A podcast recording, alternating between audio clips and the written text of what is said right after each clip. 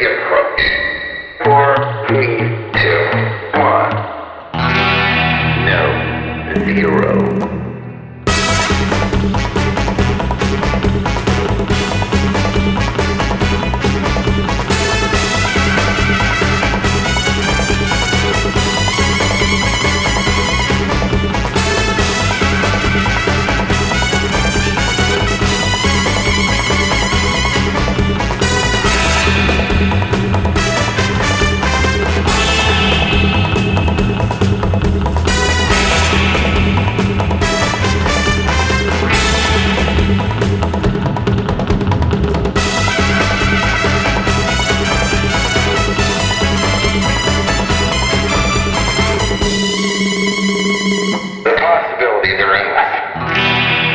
Greetings, listeners, and welcome aboard Costume Station Zero. I'm Bob Mitch, and I'm joined by a very good friend of mine. You've probably seen him around as part of Team TARDIS, as the Tenth Doctor, or perhaps as Briscoe County Junior Uh, please welcome Mister Pasquale Piero.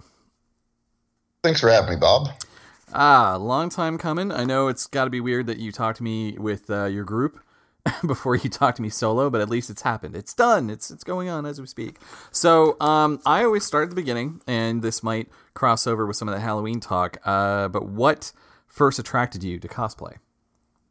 Uh, it kind of, I mean, to go from just liking costumes to getting sucked into the full blown cosplay, um, it's circumstantial. Uh, I've been going to conventions since I was twelve. Mm-hmm. I'm a San Diego native, so when we were a kid, my uh, my best friend, his dad would drive us down, drop us off at the convention center, would walk up, buy a ticket, go inside and thumb through old boxes of comic books until we found gaps from our collections. Um, time went on. The odd celebrity would show up. You got your Lou Ferrigno here and there. Um, but it was really there. We were there to find comic books. This is the time before the internet, so that was really the only time you were going to find obscure editions or maybe get an autographed edition that would be a big deal to you. Right, right. Uh, and it wasn't, yeah, it wasn't, you know, there's always been people who were excited enough to wear costumes, and it was, it was fun to watch, but um, it wasn't until I started spending time with people who were part of the craft that it got me more and more interested until uh, it was probably my first Gallifrey one that I showed up as the tenth Doctor, and my lovely wife always makes an excellent Rose. And just hanging out with people and seeing how specific they could be and um, what they could do with the medium. And so seeing that it, it really is uh, an opportunity to take my love of things like Halloween costumes up to a level with people who appreciate it. Cool. Yeah. Uh, so you, you were saying these, these early conventions, they were early San Diego Comic-Cons before it blew up? San Diego Comic-Con. Yeah. I mean, Comic-Con's been around longer than I have.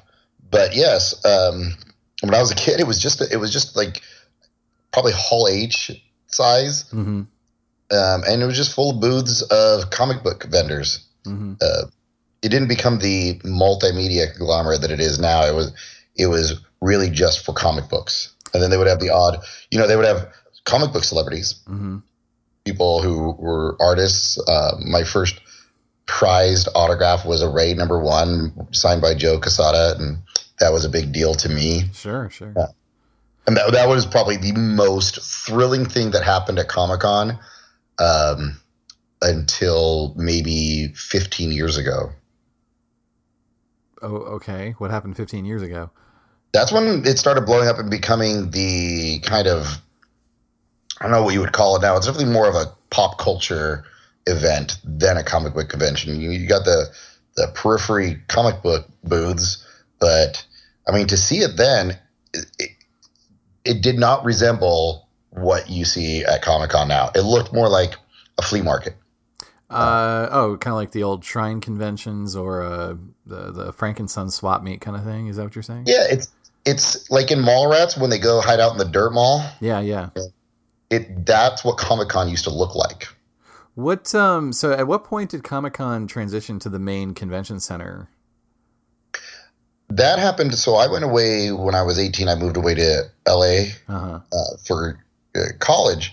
And so I missed a couple Comic-Cons, and it was kind of like behind my back, like off my watch, that it just got bigger and bigger. Uh-huh. Um, but even you know, my daughters are now eight years old. their first, they were four months old when they went to their first Comic-Con, uh-huh. and we bought our tickets there. Sure, sure, yeah. Yeah.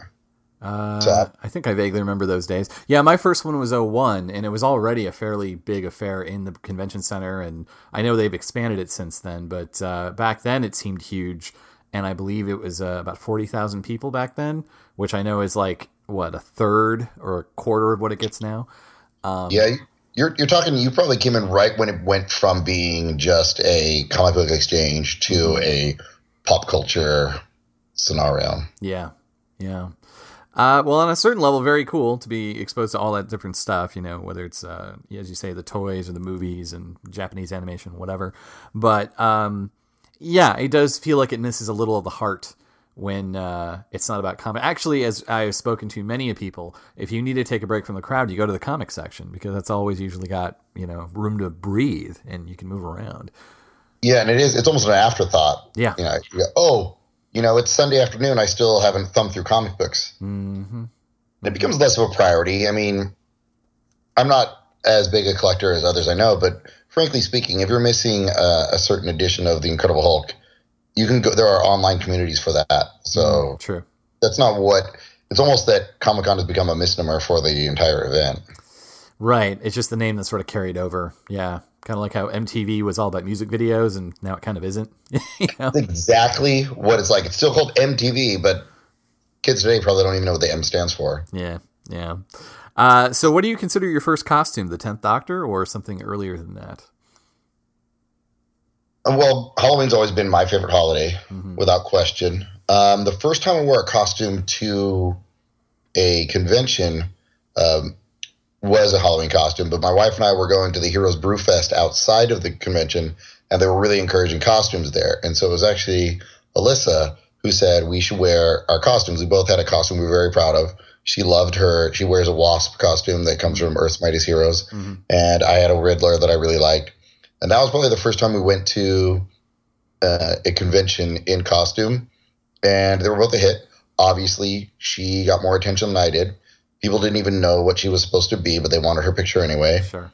And then the people who did recognize us uh, kept asking why we went to through different universes, which made us start thinking that if we're going to show up in costume together, we should probably coordinate more. Mm-hmm. Um, but the first time I got really excited about a costume was – before the Captain America Winter Soldier movie came out, I we did a group costume of Captain America characters, and I had long hair, so I was the default Winter Soldier, and I was really proud.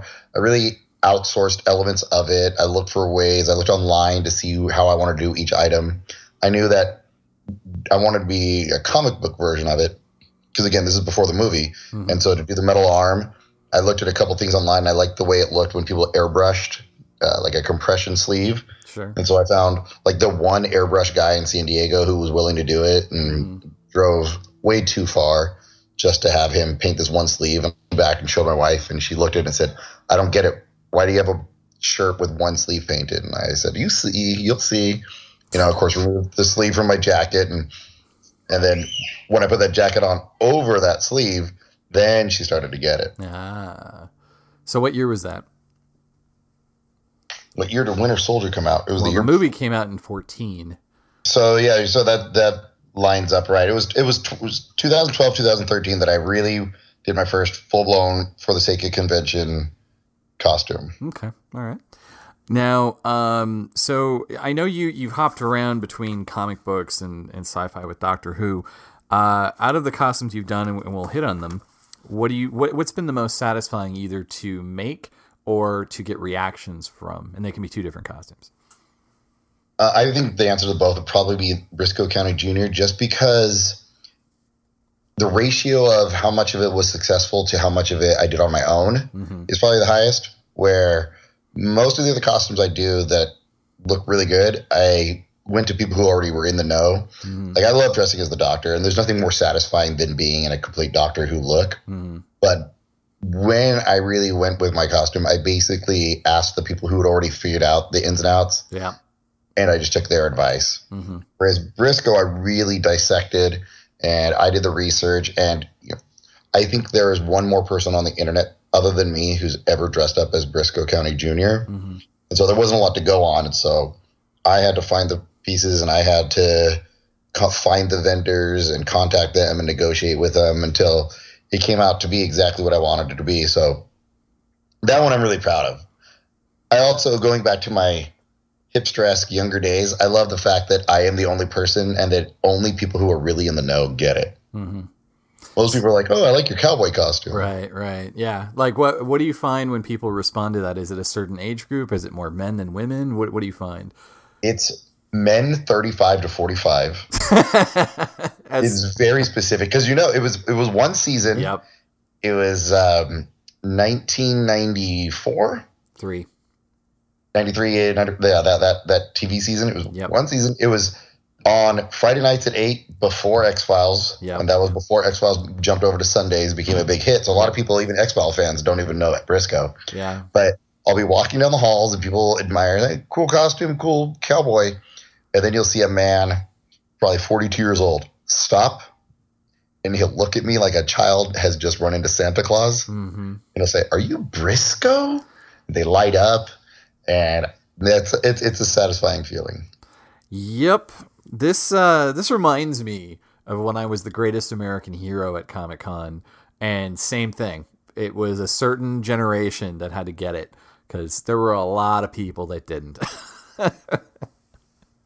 It's surprising too because uh, while it is definitely a cult show, Bruce Campbell is is a big phenomenon, sure. And you'd think. Because for me, the reason I know the Evil Dead movies even is because my brother, my dad, and I every Friday night would watch Briscoe. Yeah. And then we were in the video store and doing our usual look for a video, and we saw this movie with, hey, that's Briscoe with a chainsaw in his hand. Mm-hmm. And it was Army of Darkness. We watched that, and then we went backwards to the Evil Dead movies. Mm-hmm. But it's always surprising to me how few people made that other flip. Like, if you love Bruce Campbell so much from the Evil Deads, you should definitely check out his T V show. The thing with uh, Briscoe, though, was if you didn't see it at the time, and, and I watched it a lot, I remember when it was on, as I was slowly also getting into the X-Files and stuff, but I was already consuming a lot of, I guess we'll call it cult television at the time. Uh, I think this is actually like, if I remember rightly, this was the same year Lois and Clark came out. This was also like the second year I was fully, fully consuming Doctor Who. Um, I had been watching it since I was a kid, but now I was finally connected to more of a fan group and friends hooking me up with tapes of other doctors beyond Tom Baker. So I was kind of in exploratory mode when that was on, but I, I had known of Bruce Campbell, at least from Army of Darkness. And I thought it was a cool show. I thought it sucked. It went off the air so quickly. Um, but it seemed to me that if you missed it, that was it. It didn't get rerun because it was only one season, and I think it must have a D V D release by now. But that took a long. That was a long gap. It did. You're right, and that that is one of the, the challenges of it. It does have a D V D release, of course. I have it, um, and currently, uh, Ewan Anderson is slowly trudging through it just so he recognizes me when I wear the costume. Uh, I don't think it's been a hit with him as well, but I don't know if I hadn't been a teenager when I saw it for the first time. I also know that um, Kelly Rutherford's Dixie was a big part of my voice changing. So oh, that okay. was an important aspect for me. Sure. Um, and so, of course, not only do I enjoy dressing as Br- Briscoe, but when my wife is gracious enough to dress as Dixie for me, there's a whole nother level to it for that. Sure, sure, sure. That's a, that's a good wife right there, right? That is a good wife because – I haven't worn it, but I understand it is not a comfortable costume. Mm-hmm. I'd, I'd heard a rumor. Uh, I don't know if this is true or not, but I'd heard that they tried to get Robert Conrad to guest star on it as Briscoe's dad and do like a thinly veiled, you know, Wild Wild West reference. And apparently Conrad wouldn't do it. I don't know if it was a money thing or a snob thing or what, but that I feel like there was a missed boat there to, to kind of connect those two shows. Um, I'm sure there was. It wouldn't have been to play his dad because uh, Arlie Emery played uh, Briscoe County Senior in the pilot. Mm, mm. And that's kind of the, the crux of the plot was that Briscoe County Senior was the greatest lawman of the West, and he was shot down by John Bly and his gang. Uh-huh. And so his son, who was just a, a bounty hunter, came to town and vowed to bring John Bly and his gang to justice to avenge his father's death. Uh, okay. Well, maybe so as a... older lawman or something. I just know I'd, I'd heard it somewhere. I thought that there's a lot of fun rumors about where they were going to go with it next. Um, if there was a second season, supposedly he would have settled down and become the sheriff of a town, mm-hmm. where all the wacky cast of characters would come through his town. Mm-hmm. Um, but we'll never really know. It's almost like Firefly. It's almost like these things. It's like, ah, what could have been? I don't know. The solace there being that Firefly just ended so abruptly, and even with Serenity, it doesn't quite, when you marathon it, it doesn't line up beautifully. Um, Briscoe was at least a completely realized plot. Mm-hmm. It almost comes off as a really long um, miniseries because they do conclude the entire arc probably un- probably aware that they weren't necessarily going to get that second season. Mm-hmm. So at least when you watch it, it is close-ended, which okay. is, yeah, it's satisfying. Ah, Briscoe. So, uh, so putting together Briscoe, what what exactly did you do? If if someone is listening, going, man, I've always wanted to do a Briscoe County. How did you do it? Who did you go to, and what did, what research did you do? A lot of internet trial and error. Mm-hmm. Um, I and this is before. I still am not. I'll never be to the level of finicky that some of my fellow cosplayers are. Mm-hmm. Uh, I appreciate that effort because then I go to people like yourself and I say, what do I have to do to get the perfect Seventh Doctor handkerchief? Mm-hmm. And you say this and this and this. And then I decide I'll do two out of three of those. Mm-hmm. You know, so by having people be perfectionists, I go as far as I'm willing to go. And depending on what the item is, I'll mm-hmm. be willing to go further. But for Briscoe, there was, There was no, I mean, again, I saw one guy wearing a costume online, and it was one of those things where his wife was a seamstress who had made herself a Dixie costume, and he wore it just to humor her. Mm-hmm. And he didn't, he didn't look like Briscoe. I don't know if it's because he wasn't quite in the shape that he needed to be, or um, the fact that he wore glasses with the costume. But I was really starting from scratch. And even the publicity photos for the show are not high resolution. Ah, okay. So, Uh, I kind of went for the basics of what do you know you need, and, you know, color matching and then era appropriate clothing took me a long way. So I don't know if the pants, for example, I don't know how accurate they are to the ones that Bruce Campbell wore, but I know that I got them from a old Western cosplay website, mm-hmm. and that they are the right color and that they hit me the waist at the right spot. Mm-hmm. And so I kind of went piece by piece for that. I have a very kind mother-in-law, mm-hmm. who is not interested in any of this stuff, but she finds my weirdness fascinating. And so she's constantly helping me with projects like this. So things that I couldn't find anywhere, like his vest, she made for me. Mm.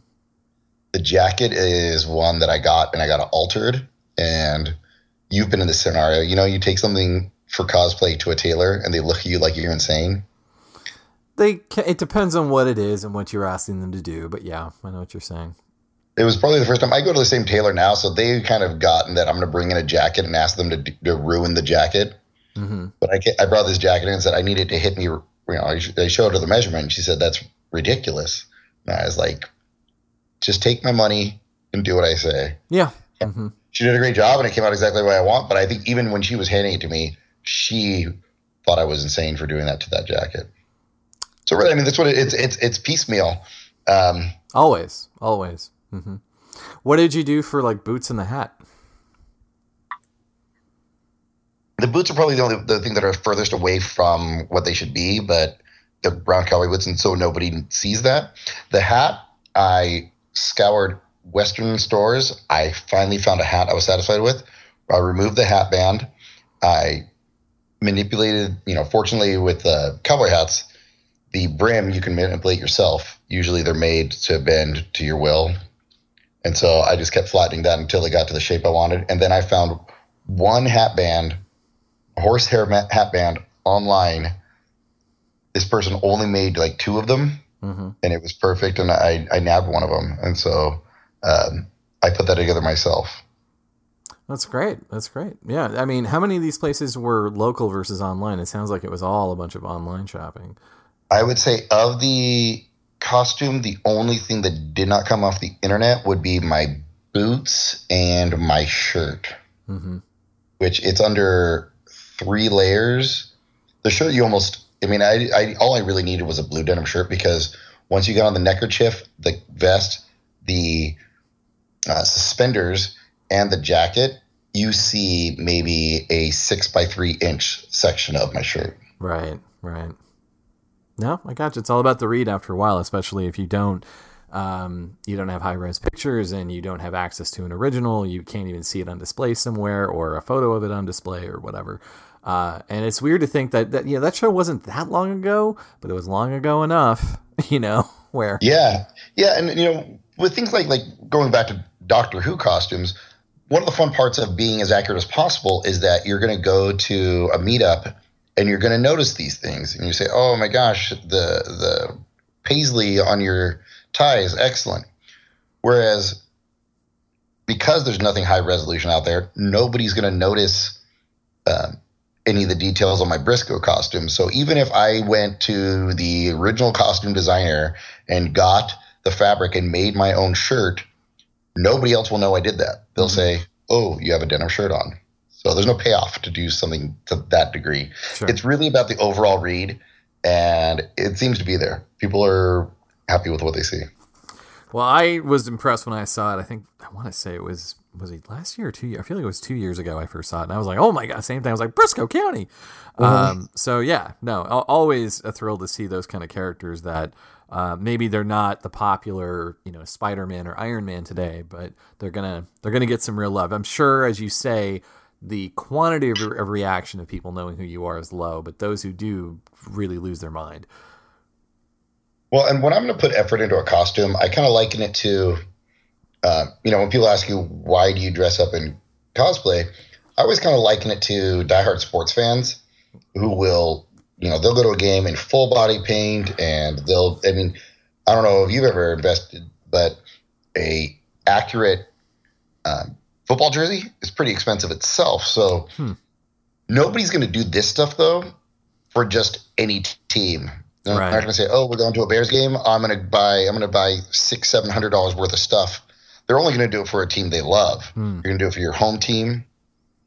And so I'm kind of the same way when I do my costuming. Is if I'm going to put this much time and effort and money into something, it's going to be a character that gets me really excited, because then I get really excited, bring it to fruition.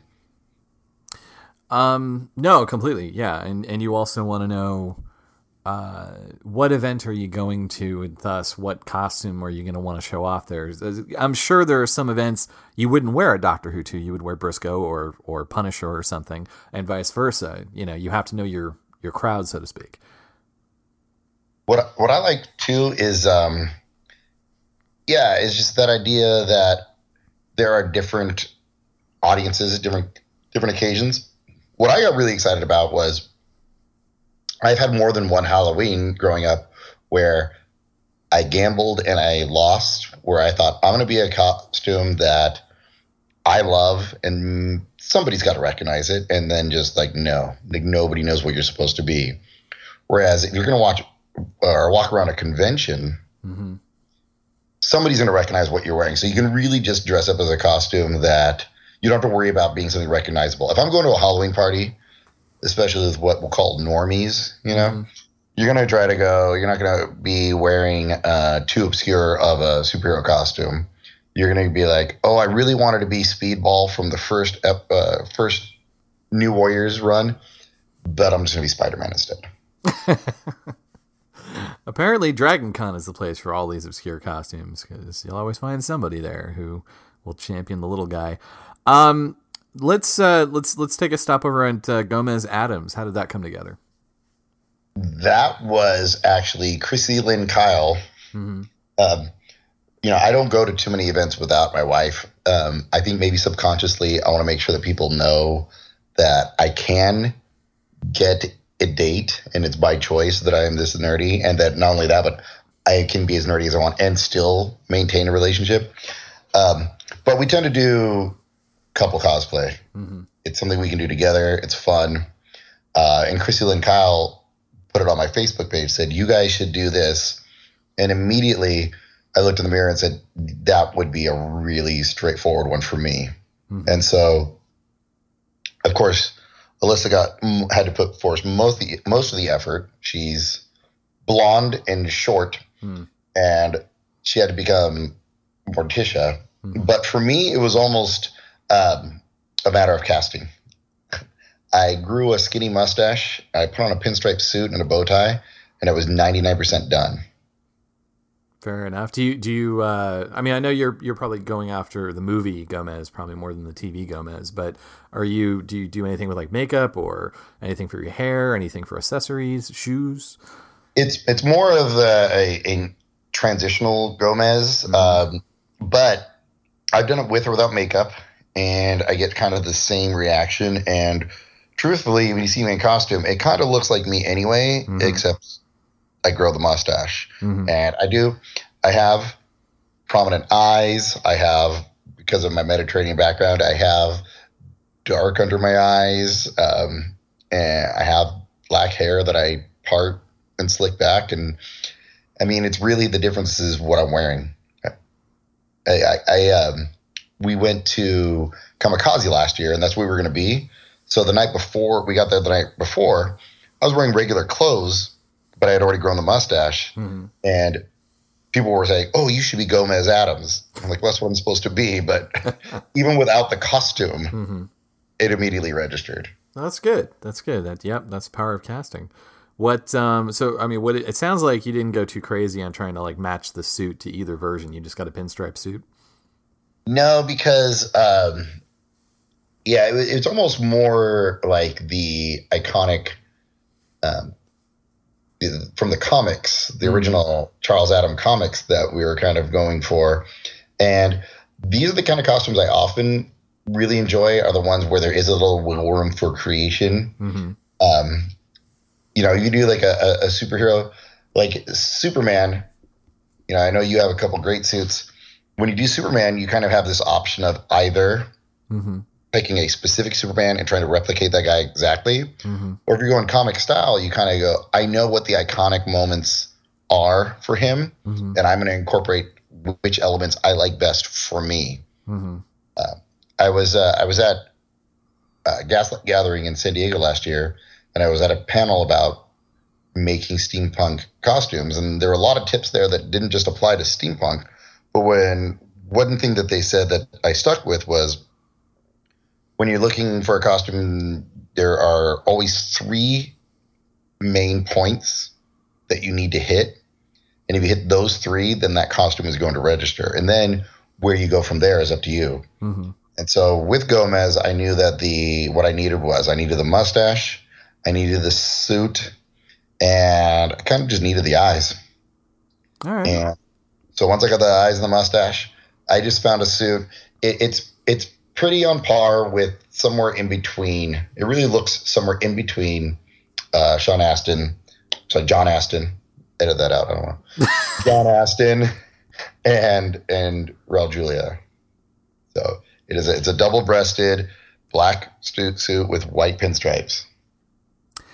Nice. Uh, now, when you're doing uh, characters like uh, Briscoe or Gomez or even uh, the Tenth Doctor, how much do you uh, want to put into Uh, any kind of performance, of voice, mannerisms, or at the very least posture for photos, posing for photos? You definitely, if you if, if you know your costume to be a success, it just comes with the game that you have to have a couple poses prepared, mm-hmm. which I always just, um, my daughters have gotten into cosplay, and they get a little nervous when strangers take their picture, but they're adorable children in costumes. People are going to want their picture. Mm-hmm. So I always kind of try to give them two to three consistent poses. I'm like, you don't have to think about it. If you do the right pose, you don't even have to smile for them.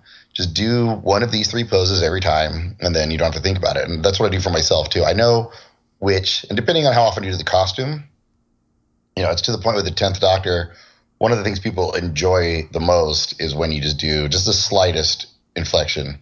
Um, at this point, if I wear ten, somebody's going to point out my sand shoes. And as long as you say, they're not sand shoes, They they're satisfied. um, when people yell "doctor" at you, uh, I get a good reaction when I do the two finger salute. Mm-hmm. The you know nonchalant, I'm not really into saluting, two finger salute. Yeah, yeah. Mm-hmm. And then of course, if you're going to bump into somebody, you don't want to just be sorry. You have to be so, so sorry. Of course. As you do, as the tenth Doctor. So you want to have a couple go-to poses, and if you know just one or two lines, um, yes, Briscoe, uh, they just want swagger. Mm-hmm. And but other ones who have those iconic moments, like Gomez, really, they just want me to fawn all over Morticia. Mm-hmm. Oh yeah, yeah, yeah. Right, right, right. How um? So for the tenth Doctor, do you have just the the brown suit, or do you have the blue suit as well? I have both. I have uh-huh. both. Um, yeah. Uh, for both, uh, I got the Magnolia fabric, which they do a great job on. Uh-huh. And then I actually had Baron Boutique do the tailoring because they do a magnificent job. Yeah. And so, um, yeah, I have the the brown and the blue. And I also, this past Comic-Con, I did an attempt at the Curses of Evasion pajama set. Oh, oh, oh, yeah, yeah, yeah, right. The pajamas, right. The the robe. Um, and I assume you carry a tangerine with you. I did. Mm-hmm. Mm-hmm. Nice. Um, Satsuma. Satsuma. Um, no, that's great. Uh, do you do much in the way of props or accessories, especially as the Doctor?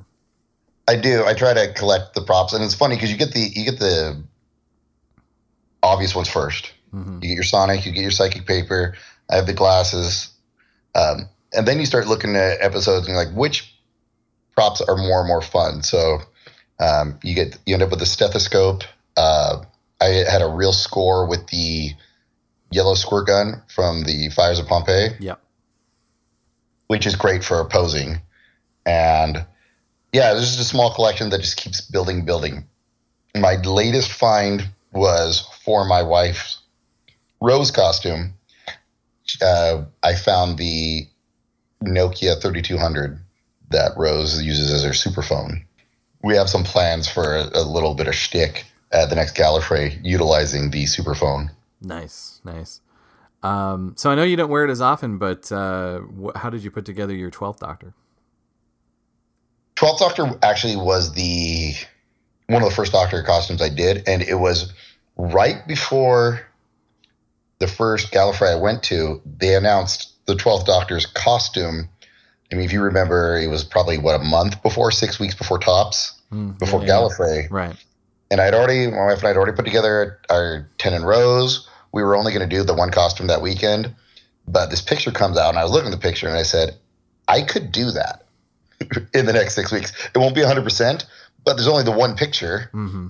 and nobody else will be dressed as this, so I'm going to go for it. So um, they hadn't ID'd any of the I- items, so I did them kind of based on eyeballing it. Right.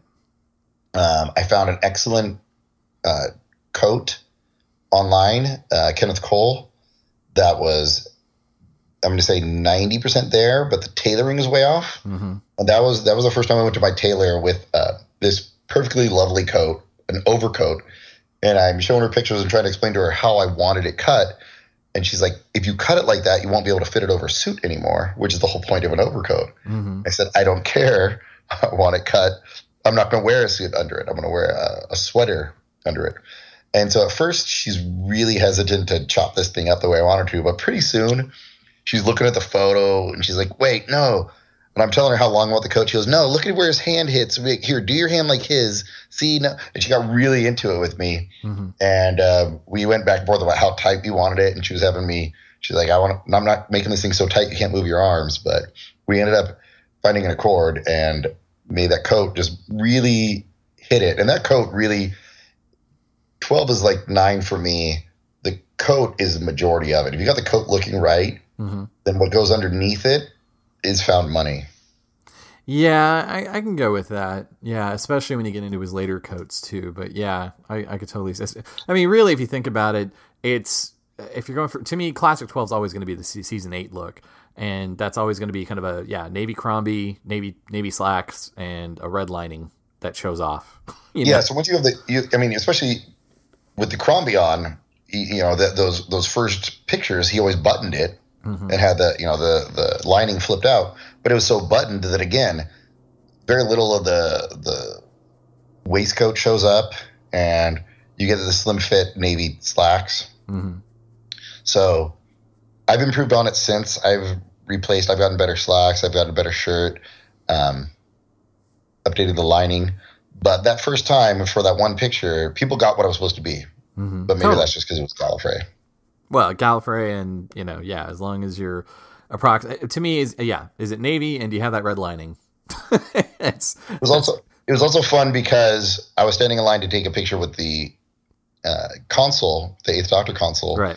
And Colin Baker walked up and wanted a picture with all the cosplayers that were hanging out, and because of the timing, I was the only twelve in the room, and so by default, I got to be the twelfth Doctor in his picture. Nice, nice, nice, nice. Always good to have moments like that. Mm. So, uh, what brought you around to Captain Jack? Cosplay is kind of like any collection. You do the ones you want the most first, mm-hmm.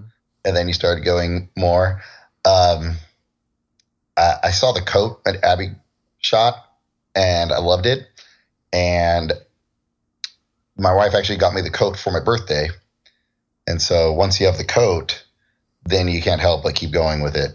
And it's always fun to dress as people with a little bit of ego, a little bit of swagger. Mm-hmm. You know, if I can, if I can be in a great suit and look good, you know, so not not just look like a character, but also look attractive in it. Mm-hmm. That's a win-win. Mm-hmm. And there's nobody more attractive than Captain Jack. I joke that what happened was we were at Gallifrey two years ago.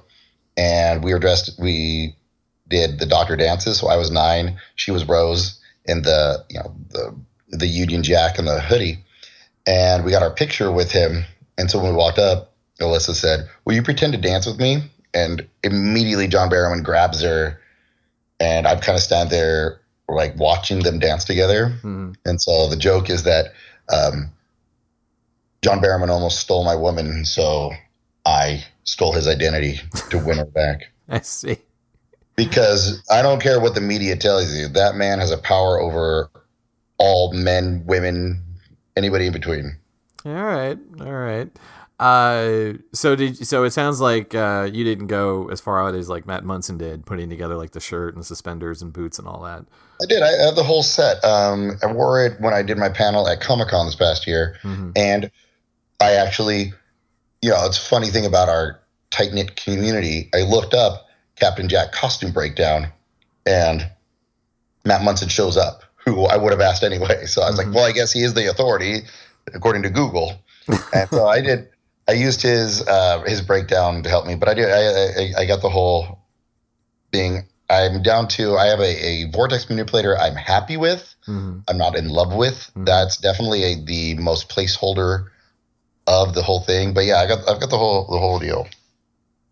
All right, and this is based like on Torchwood or Miracle Day, or it is the um, Miracle Day costume with the light blue mm-hmm. and the red suspenders. Mm-hmm. But I think the more I look at it, the more um, iconic the gray suspenders are. So I'll probably do a little tweaking. I'll wear it to Gallifrey.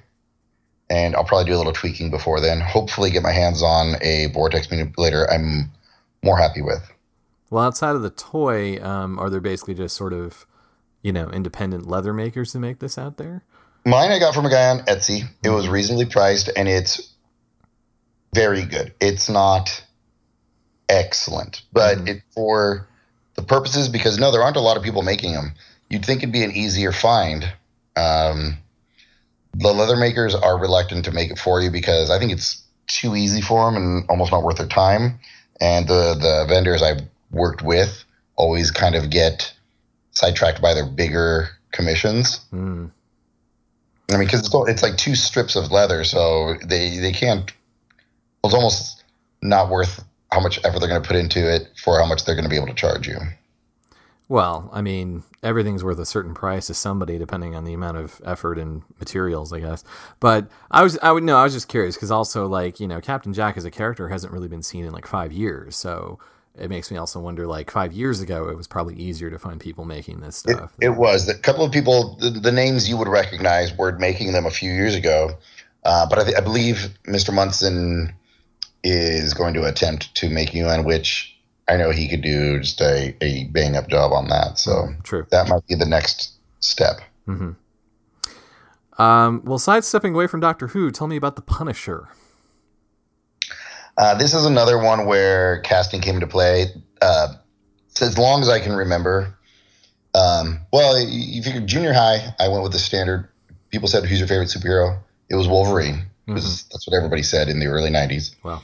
And then in high school, I got really into Daredevil, and he's been my favorite superhero since. Mm-hmm. Uh, so much so that I unapologetically own and enjoy the Ben Affleck film. Um, okay. Of course. Of course, you know, everybody will say, oh, you got to watch the director's cut, which I agree. The director's cut, infinitely better story-wise, but uh, I appreciate the tone. I like the suit. I'm a Ben Affleck fan. Mm-hmm. And so I was fine with the movie. It was also, at the time, superhero films didn't have the the – quality that they do now, and so I didn't find it I found it as good as you thought superhero movies were going to get. Mm-hmm.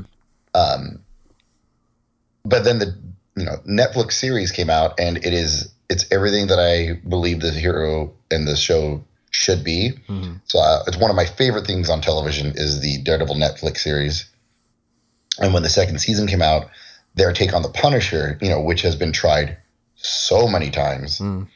and never quite hit the mark. Um, the Thomas Jane Punisher film ranks among the movies I hate most.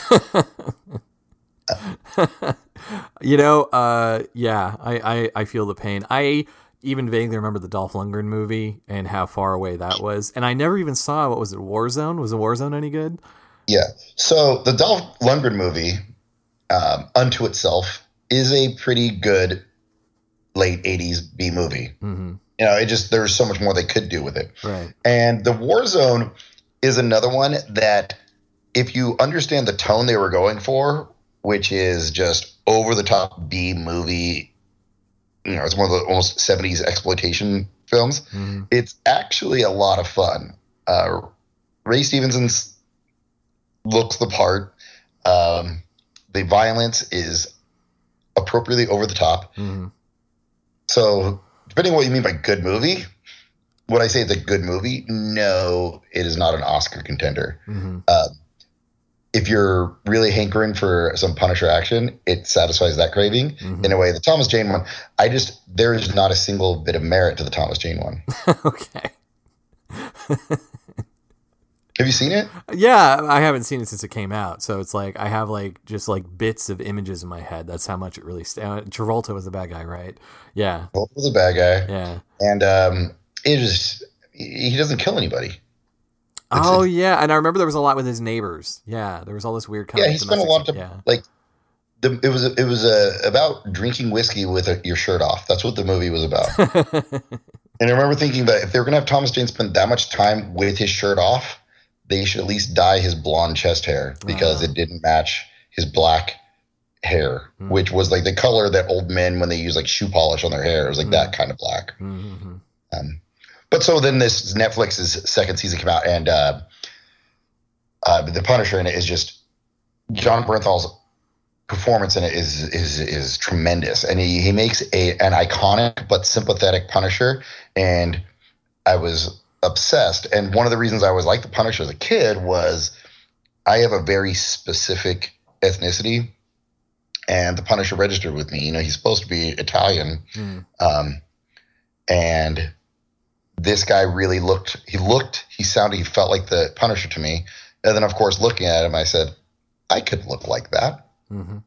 And so it came from there.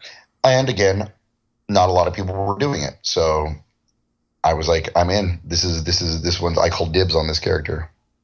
Hmm. Well, um, it, nothing like a good Netflix series to bring uh, a character back out into the mainstream, like the Punisher or Luke Cage. Um, and uh, yeah, good call, absolutely. And so, should I ask, like, how did you go about putting this together, or, or is it same old, same old? You just looked for something close enough on the internet, or did had anybody else like at least I D'd a few things, or what? There were a lot of it was it was interesting because really the only thing that needed to be custom was the vest. Mm-hmm. But again, it's that give and take where you he wears it underneath a coat, so you really only see the middle of the torso. But it's a make or break moment for the the costume, and so I just went to a bunch of different people. I saw a guy online who hadn't done the vest, but I really enjoyed his take on the Daredevil suit. And so I asked him, hey, how much? And, you know, there were people who were making the vest out of foam for an exorbitant amount of money, and I was just unwilling to pay that much for a foam version. I mean, mm-hmm. It's not even a foam vest. If I'm going to pay that much, I like it to at least be the right material. Mm-hmm. And then everybody else wants to make it out of leather, which it is not. It's a it's a tactical vest, and so it's it's you know it's like a nylon. Right, right. But everybody wants to make it out of leather because, I mean, leather making is kind of the way to go right now. I didn't want a leather vest. I didn't want a foam vest. I would have accepted either if they were cheaper, but it was more expensive to get it out of the wrong material, which is just counterproductive. All right. Good to know. So I did find the guy who did a, a quality Daredevil out of the kind of nylon I was talking about, and I asked him, and he said, he gave me a price, and I said, even though I've never seen him actually make the vest, what I'd seen him do, I trusted the level of quality. And also, you know, I always get sold by the enthusiasm. He was really excited to make this vest, cool. And he kept sending me pictures every step of the way about, look at this, look at that. When it was all said and done, I love it. And as far as the coat was a find, it was it was an eBay find because it's an, an oddly specific length, and I figured I would have to buy a long coat and get it tailored. But I didn't. I found a, a spot-on coat because that's the other thing. Nothing was I D'd. Just nothing. Um, and then the rest of it's it's cargo pants and, you know, combat boots. Mm-hmm. And the haircut. You're right, and the haircut. My my barber from Thailand, we were having a rough time communicating on why I was doing this to my hair and what exactly I wanted out of it. I see. Um, so with the Punisher, I have to ask, uh, and because this always is a thing at conventions, uh, firearms, obviously fake. Do you did you deal with that? Do you or do you just skip that part? So for this one, um, I have. Every time I need a firearm, as funny as it sounds, I have uh, an obsessive airsofting nephew who always loans me his guns. Okay. And so he he wasn't home when I went to pick up. I was like, it's that time again. You know, your uncle needs to borrow a gun for a costume. And he's very non-judgmental. So he left me a gun. He wasn't home when I went by there. And I foolishly waited until like the day before. Mm. So I went by and he left me the biggest Um, like assault rifle he had, and the thing was heavy. Mm. And so I've only worn the costume once, but this was the gun he left for me, and I was fine with it until I actually got on my way to the convention, and I'm like, I can't carry this thing around all day. Mm. And so my first uh, foray into my Punisher costume was sans firearm. Uh, for the future, I'm going to get a, a sidearm that I can keep in a holster, carry on my leg. Smart. Smart. And that way, if it gets piece bonded or something, you can kind of hide it in the holster. That's good. I also, I will tell, for some pictures, I ended up, so Alyssa was Elektra and I was the Punisher. We ran into an amazing Jessica Jones and a very enthusiastic and wonderful Luke Cage. I think I saw them. So, yeah. Mm-hmm. Yeah. They were the, and the four of us, it was just really fun together. But when they were taking pictures, the photographer asked, do you have a gun? Which I didn't, but fortunately, Michael Huffman was walking by in his Dante costume, and I was like, you have a gun, Huffman. And, you know, I don't know if you know Michael, but he's a great guy. He comes running up with not even a hesitation. Like I said, can I borrow your gun? And he comes running up and grabs me. You know, he has the white one and the black one, and so he makes sure I get the black one. And um, so for the pictures, I did end up with a gun to use. But um, now I know and to be more proactive about making sure I have the right uh, props for my Punisher. Nice, nice. Well, that's good. Yeah, I, I always wonder because I don't do that many uh, characters with guns uh, hardly, although uh, Scott always tells me about what he goes through with the Lone Ranger. And uh, yeah, I understand why conventions are a little leery of any well, well-made or good-looking replica guns. You don't want to sure. have a an incident on your hands. Uh, amongst all these characters, uh, what's probably been the most common misidentification you've had? Uh, misidentification. Yeah. Um, recently, I did a group that dressed as the Breakfast Club. Nice. As a group, we look sensational. Individually, we just look like we're wearing clothes. Sure, sure. And I got to be John Bender, and I was, uh, are you a greaser? Are you a rock star? Are you a biker? And I'm like, come on, if you can't get Bender, like, you're not going to get, the rest of them are screwed. Mm-hmm, mm-hmm. Um. Yeah, I, I they, they tend to be I, – te- I tend to gravitate towards easily recognizable. So probably the most common would be Briscoe. I just get it's assumed that I'm a nondescript cowboy. Right, right, right. Uh, which of these did you find was the most challenging or stressful? Stressful um, to put together to make. Mm-hmm. Yeah. Um, I you know it's coming back to the Tenth Doctor. The thing about it is because I do spend so much time with people who do dress up as the Doctor and love the Doctor and, and know the costume in and out, that it becomes an extra level of pressure that, you know, our community is always good about being respectful and it's all about the fun. So they're not going to tear you apart, but you just constantly start comparing and then you start noticing what they did right and you want to step up your game. And so the tenth Doctor constantly upgrading. I just find myself, mm-hmm. um, the fourth, I'm sorry, the uh, brown suit. I actually went through two different brown suits. I had one, I was really fan of the tailoring mm-hmm. and I was happy with the suit, but the more I saw other people, with the, the pinstriping was better. And I could have spent the rest of my life with my okay pinstriping, but the amount of time I spend in this costume, it was worth it to me to go back to formula and, and upgrade that. Mm-hmm. And so the Doctor costume probably is the most love-hate. Okay. Every, every time you fix one thing, then you notice what else isn't quite there. Mm-hmm. Yeah. I I I can relate. I'm certain you can. And you're one of the probably three people that I'm happy with my costume until I go stand next to you. I'm like, well, now I want to fix this and that. And it's not that you've done anything wrong. It's that you did everything right. And now, like, well, I can't I can't stand by him anymore until I go get a, a Uniqlo shirt. You know, what's funny, too, is, uh, I mean, I have, like, a basic tenth Doctor I put together. I think I've worn it once to say I, I wore it, but I don't think I've worn it publicly. I usually Kevin or somebody's wearing it. And mm-hmm. so uh, I know if you're looking at me with something I'm wearing, it's probably not ten. It's probably one of the other Doctors. Uh, yeah. But I know I get the same way when I'm near, uh, uh, well, certainly like Ewan when any of his eleventh Doctor stuff. Granted, he goes, you know, he, he's gone into many, many, many other variants of that costume that I had to draw a line on and go, okay, no, I did one. Yes. I'm done. Moving on. I, I, I can't do all the variants. I'm, I'm reserving that for the almighty Tom. Uh, and, uh, but like Andrew, Andrew Elkins, um, he's got a great Tom, but it's more so the casting. He looks so much like Tom in that mm-hmm. outfit that I, after seeing him, I'm like, okay, I have to, you know, I, I'm now going to go change into, into another Doctor for a while because. Well, people- that's the other thing, you know, when I walk around with Team TARDIS, I have Ewan as the eleventh and Stephen's got the, he was born with the attack eyebrows. And so, um, I don't immediately read ten. So my costume, if it's not perfect, mm. you know, I'm in danger of being the weak link. Not that they would ever complain, but I see it. Mm. You know, so if I'm not going to look like David Tennant, I've got to at least have my costume together. Yeah, uh, no, I hear that. Yeah.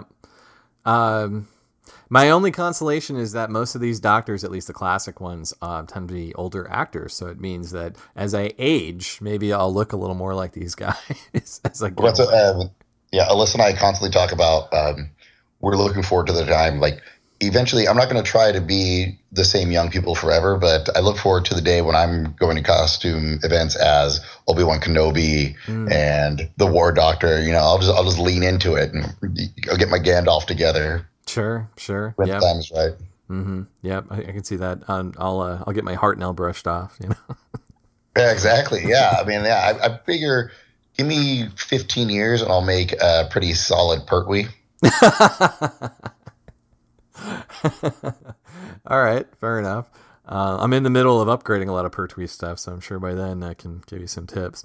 Um, what is your favorite costuming event or convention? Easily Gallifrey. Mm-hmm. Gallifrey one is the reason I've become consistently a con goer. Mm. Um, before that, San Diego Comic-Con was enough for me. Mm-hmm. Um, the community at Gallifrey, the events, uh, I just have so much fun there. The first year I went, it was really one of those to say I did kind of things. Mm. And My wife was a sport and she went with me, even though she's like, what are we going to do for three days in a hotel lobby with a bunch of nerds? And I said, I, I don't know, but a fifty-fifty chance I won't want to leave. But it was she that after we were done with our first Gallifrey, we were driving home and she started talking about next year as a foregone conclusion. Hmm. So what we, even she would probably, if I said we're down to one convention a year, she would probably agree that Gallifrey is really just the place to be for us. What what is it? Uh, what does it bring for you, either cosplay or non-cosplay wise, that San Diego and Kamikaze and so on does not? Um, I think that that community, um, just so many people who are like-minded, um, just talking about something we really, really enjoy. Mm-hmm. Uh, you know, you, you get other smaller conventions, and you end up with very little to do. Mm-hmm. So there's that. There's that. There's either too much going on or nothing to do. Whereas Gallifrey, there's constantly things I enjoy. The panels are ones I really want to go to and not just because I'm trying to kill time. Um, the vendors hall is always great. The art's gorgeous. They do a great job of finding us wonderful guests.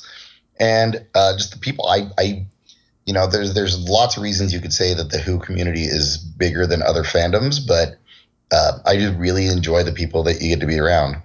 And their costumes that I find fun. And, you know, you watch the show enough, you get the most obscure costume, mm. and but everybody knows it. You know, it's not like that one person. I was at uh, L A Comic-Con, and a girl walked by as a very downtrodden Astrid Peth until uh, Astrid Peth until I said, "Hey, Astrid," and she lit up because I was the first person. She said, "Nobody knows who I'm supposed to be." Like, well, everybody thinks you look like a French maid. Yeah. But if you were a Gallifrey, mm-hmm. she would have slayed because the costume was excellent. So mm-hmm. you, you would have killed it if you were a Gallifrey. Mm-hmm. And so it's it's just um, it's like a big party with everybody who agrees with you on everything. I don't know about everything, but I know what you're saying. Well, even the things that, but everybody's there to argue too. So. That's no, that's that's a very good point. It's a very good point. But that's great. And did your uh, did your wife get into Doctor Who because of you? Was she already a fan, or we we didn't get a lot of exposure to the original series? Uh-huh. But believe it or not, we've been together longer than the modern Who has been on. Got it. And so we got into it together. We were already. She grew up. Her dad's a sci-fi fan. She was like, she grew up on Star Trek. Her favorite being Next Generation. You know, nobody's nerdier or goofier than me. And so it's one thing we had in common already. Uh-huh. And we already love pop culture. And so um, when somebody said, hey, if you like sci-fi, you should be watching Doctor Who. And by that point, it was available on Netflix um, pretty immediately. Because I, I believe, because that's where I, I got to assume that's where we were watching it. And it had just come. I mean, I think we got into it season two. Okay. Because somebody said, oh, there's a new Doctor Who out. And we're like, that's our wheelhouse. So we give it a shot. Um, and it was just like, it's odd how much it immediately became the thing we wanted to watch the most. Well, that's great. That's great. Um, I'm always pleased to see how this show progresses and reinvents itself and keeps a new generation coming back. I mean, almost miraculously, if you think about, and I know that you didn't come off the classic series. You weren't really around biting nails waiting for it to come back in the nineties. But um, there really was a point where, as a fan, as much as I loved it, I thought it was dead. I thought it was never coming back. And uh, and when they announced the re- revival, I thought, we'll get one year. It'll be an experiment. It'll still fail. That'll be it. and, you, and you move on. I did not well, expect really, it to take off.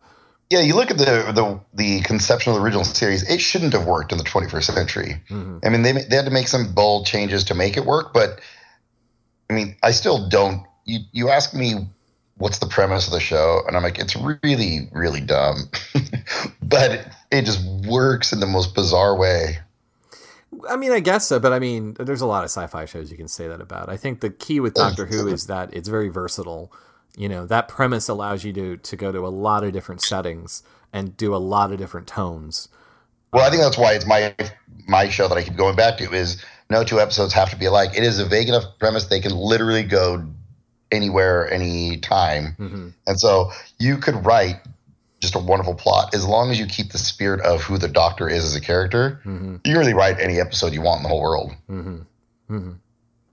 Yeah, Yeah, pretty much. I mean, some are murder mysteries, some are almost comedy, some are straight up, you know, let's stop the monster or the bad guy or uh, rebellion overthrowing some evil regime. Um, you got to assume that yeah. some like, a lot of those writers like had a story they wanted to tell, mm-hmm. and they're like, if I just adjust the protagonist, I'll just make it a Doctor Who episode. Yeah, yeah. Um, I wouldn't be surprised. Uh, I know Moffat has said, uh, what is it that... Um, you know you have a good Doctor Who idea if you've blown a feature film. Like like that that could have been a feature film over here I could have written, but instead I'm going to take that and make it a Doctor Who. Yeah, that's totally valid. Mm-hmm. Yeah, yeah. Um, as a side note, have you watched Class yet? I have not. Mm. Um, I probably won't end up seeing it until it shows up in America. Um I have the worst luck with pirating television. I'm not against it by any stretch. I'm just terrible at it. Mm-hmm. So I usually end up just waiting for it to come legally it's, for my own sanity. It's strange that it's the only sort of new Doctor Who that's on right now, including an appearance from Capaldi in the pilot. And there's uh, very few people I know have seen it. They are vague. Some aren't even aware of it. I know because it hasn't been heavily pushed here yet. Um, So it'll be interesting. And I think there's a, I feel like Doctor Who fans, especially American Doctor Who fans, tend to be very dismissive of the spinoffs, except for possibly Torchwood. Um, and uh, they're like, oh, yeah, especially because it's sort of, it falls almost between Torchwood and Sarah Jane, you know, uh, the way it's pitched. Yeah. So I think it's like, uh, yeah. And I, I think also like there's a part of me that will forever lament after the fiftieth that we never got any kind of Eighth Doctor web series or side series based on the success of that mini-so that they did. So to me, that's like, why didn't they do that? Oh, great. We're going to get this instead. I also, I think it's weird because when the, it was first announced, I know that everybody was really enthusiastic to see the spinoff, but um, everything you read about it, they just really want to make it clear that we're not Doctor Who. We're way different. And I wonder if they realized the reason we were looking forward to it is because we wanted Doctor Who. Uh, yeah, or something that felt like it was clearly an extension of Doctor Who. I mean, actually, Sarah Jane, yeah. in many ways, still feels like it takes place in the universe of Doctor Who. Torchwood depends on the episode. Sometimes yes, sometimes no. Uh, yeah, but I just but neither of those shows ever for once tried. It, it, it seems like Class is trying to distance itself mm. from the fan base that would. I mean, I don't know how good it is, but it it's going to be made or broken by the Doctor Who fan base. Yeah, probably. I also wonder if they knew early on that there was going to be this gap year and they cooked it up as a way to help fill the gap. Um, at least in England. Um, I, I, I don't know. I don't know. Um, we'll, we'll see. I just know that, you know, and I'll, I'll give it a chance. I've watched all the spinoffs except for K nine. I only saw the pilot of K nine, uh, which I, I'm not regretting not seeing the remainder of that one, but, um, but I, I, I don't know. I think, I think at the end of the day, it's like, yeah, we need, we need the real deal. I mean, spinoffs are okay, but yeah, the, n- none of them to me are, are a full replacement for the, the parent show. It's kind of strange yeah. to me that we've had successful Doctor Who spinoffs in this day and age. I mean, they tried it once in the classic era and it died pretty quick. It died after a pilot. And then, we haven't had any since then. So the, the concept that you could actually have had two successful spinoffs from this show uh, also kind of foreign to me. It's almost like I, if I could tell my my um, fourteen-year-old self this back when I was just marathoning a bunch of tapes in my bedroom and it was the height of uncool to like Doctor Who, um, that this would be happening. He wouldn't believe me. Yeah, I, don't, I think the height among cool is a, is a bold statement, but um, I guess it depends on who your audience is. But um, I just I feel like when I wanted to look for a spinoff, I wanted to capture that spirit mm-hmm. of the original, and it seems like that's not what they want to do. I mean, even I I, I love a lot of Torchwood, but um, I, a lot of that for me is just carried on John Barrowman's shoulders. Mm-hmm. Um, if it weren't for his likability, uh, it's definitely not a show that I would obsess over. I gotcha. I gotcha. Yeah. No, um, I have a love-hate thing with Torchwood myself. There's some I like. There's some I really didn't like. I was very cold with Miracle Day, um, but I generally like Children of Earth. So, you know, Uh, but that's also, another. Um, no, sorry, go on. I was just going to say, we watch Doctor Who for the optimism, mm-hmm. even in, even in its darkest hours, and it just seems like Torchwood thrived on misery, and for being the five biggest uh, alien catching experts on Earth, they were terrible. They, I mean, they did a really bad job. Really weren't qualified for their jobs at all. Dysfunctional. They were a very dysfunctional group. Yeah, I I got you. Inept.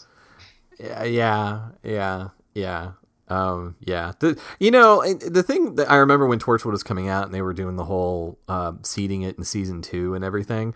Even the Torchwood we saw at the end of season two seemed more capable than than some of the Torchwood stuff I did see.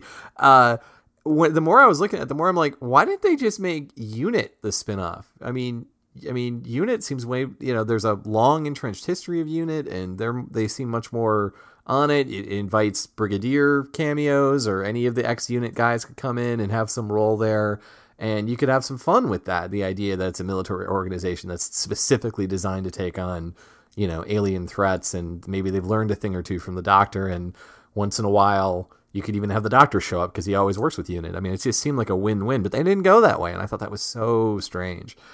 But whatever. I think that they were marketing off of John Barrowman's likability. Fair enough. Fair enough. Fair enough. Had this been nineteen seventy-five, I'm sure it would have been Unit the spinoff, but whatever. Um, all right, three questions, and I'll wrap this up.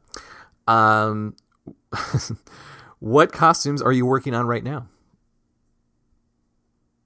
Right now. Um, or planning in general. We are currently looking into some of the D C C W. Um, of all the, the comic book adaptations right now, we're really enjoying the C W's uh, Legends of Tomorrow. Hmm. Of all the shows you're looking for to give you a Doctor Who fix other than actual Who, Legends of Tomorrow is the closest. Hmm. Um, and so we are talking about doing a group for San Diego Comic-Con of D C C W characters. Mm. And other than that, I just finished that Punisher costume. So what I'm actually currently looking for is opportunities to wear the, that costume again. Because you make this costume and you're like, oh, I'm going to wear this all the time. But then, of course, a new idea comes to your head immediately. Mm-hmm. Uh, so that's the big question is, am I looking to wear this costume again because I was so satisfied with it? Or what is my next? There's a couple ideas we have um, of I was hoping to maybe, you know, in my off season, I like to have a beard, but I just never have characters that wear beards. Mm-hmm. And so I was hoping to try to pull off an entire con season of bearded characters, um, starting off with perhaps Will Riker.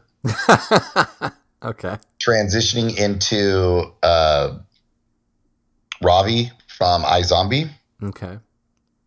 And then wrapping it up with, um, after the most recent trailer for Logan, I looked at my dark-haired daughter, Kara, and thought, what if we were Logan and Laura? That would be pretty cool. Okay. All right. I see it. Sounds like fun. Um, yeah, I know. Trying trying to plan the right costume for the right event. And, and how much do you how much do you want to do that versus, hey, I want to give this other costume that's awesome a little more time because it's only been seen here and there. Yeah, mm-hmm. And we only have so much closet space. That too, that too. That's actually, if you're asking my next project, my next project is a little bit of cleansing. uh, you may see some of my stuff popping up on Heroes for Hire mm. soon enough. Okay. No, hey, no, hey, exactly. If you feel you've run its course and it can help fund the next project, do it. Absolutely. Funding the next project would be the key, yes. Yes. Um, so what is the most important thing? Could be a philosophy, could be a shopping trick or painting or sewing trick that you have learned in the hobby of cosplay. Ooh, the most important thing I've learned? Well, philosophically, I think it's important to remember that this is a, a hobby. Mm-hmm. Um, and just like any other hobby out there, what you want to put out of what do you want to get into it is what you want to put into it. Mm-hmm. Um, you know, you and I, if we, if we were both stamp collectors, you know, I could perhaps have a uh, hundred different stamps that I've been collecting my whole life that are the most obscure, most expensive stamps. And maybe you just like to, every year you get the new holiday stamp and put it in your book. And we're both stamp collectors at that point.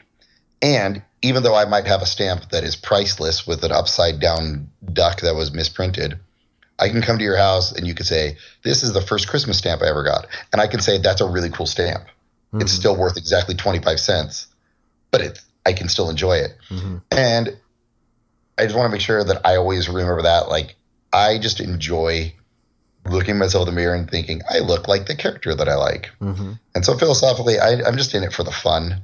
Um, they have other things going on, but uh, this is something that I do for the pure joy of it. And if it at any moment wasn't fun for me, it wouldn't be worth my time at all.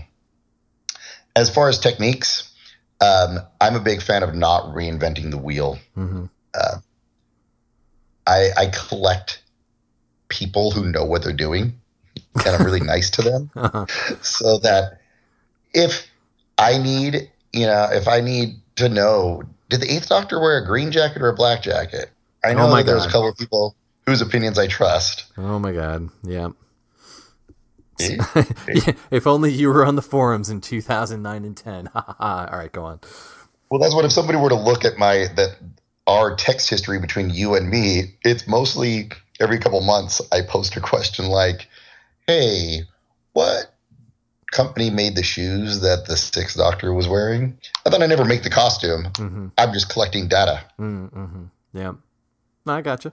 I gotcha. Um, so along the same lines, uh, what is your number one tip to anyone starting out in cosplay?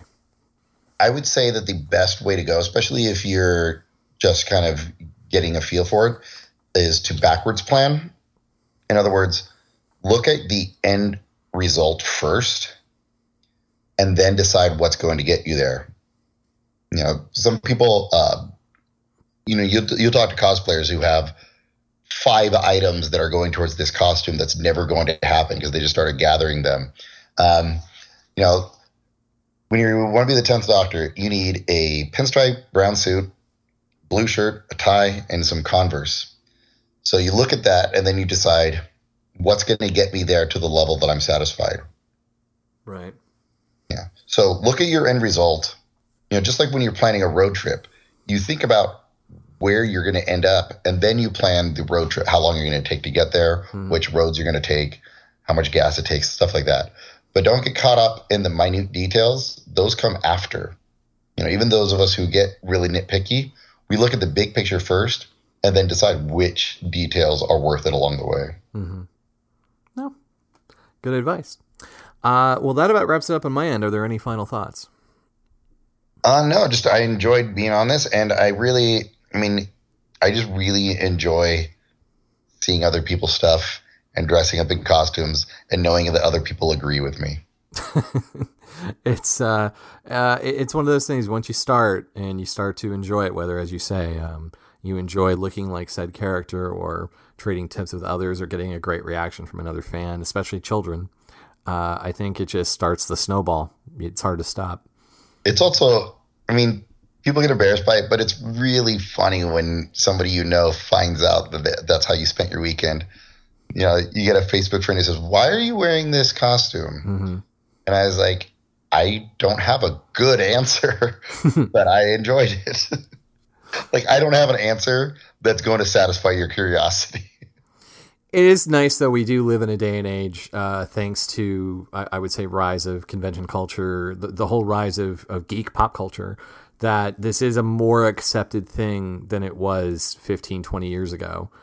Um, it, you would even, you would get even stranger looks if people found that out, unless like, oh, I'm paid to do this by this company. Then they're like, okay, whatever. Um, and the few people that still give me an odd look when I tell them that one of the things I do is I'll make an appearance in a costume for, you know, Children's Hospital. Uh, then you get people to back down and go, oh, okay. Like, oh, it's for good cause, you know? And uh, yeah, cause that's the thing. It's, it's not, like, people accept that I'm weird. Most people who've known me more than a month know I'm weird anyway. Hmm. So it's not that they mind that I wear costumes. It's that they can't understand the why. So, yeah, if you give them a, a concrete answer like, oh, I dress up for children's events, they'll leave you. They'll be fine with that. Yeah. They just, mm-hmm. want, they just want it to make sense to them. Yep, exactly. Exactly. Well, Pasquale, thank you so much for being on. Thank you for having me, Bob. Uh, I look forward to hearing about more of your other costumes, uh, whether with Team TARDIS or on your own. And with that in mind, we'll be back next week with more Shop Talk here on Costume Station Zero.